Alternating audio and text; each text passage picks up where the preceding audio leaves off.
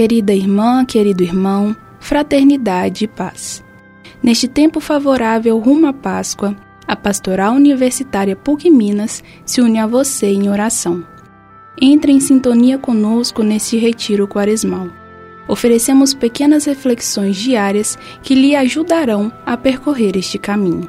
Estamos felizes em ter você conosco. Deus ilumine nossos passos. Feliz retiro. Olá, eu sou Natália Mayra, da Pastoral Universitária PUC Minas, e estaremos juntos na reflexão de hoje. Sábado da quinta semana da Quaresma. Graças ao Senhor pelos frutos experimentados.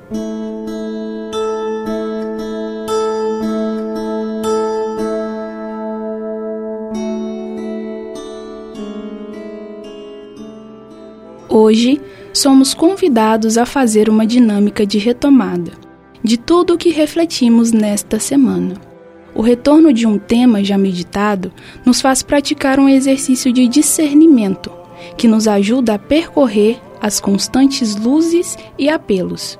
E é por meio dessas constantes que se manifestam a ação e a vontade de Deus sobre nós. Nesta semana, seguimos o Evangelho de João, na qual a imagem de Jesus Mestre é central.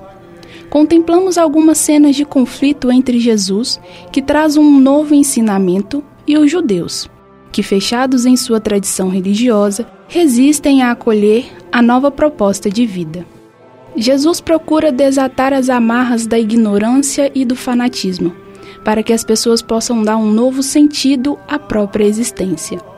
O evangelho que ele deposita nas mãos de seus seguidores é um programa de vida para alcançar a felicidade, a realização, a bem-aventurança.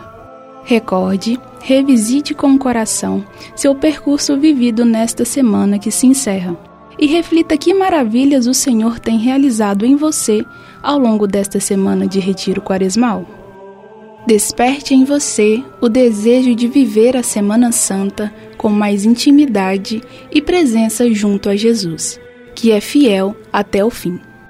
Prossigamos com a reflexão de hoje, tomando o Evangelho escrito por João, capítulo 11, versículos de 45 a 56.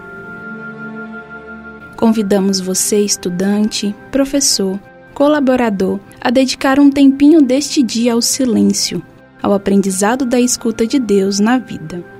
Que você possa saborear a espiritualidade do tempo da Quaresma a caminho da Páscoa. Fique com Deus e até amanhã.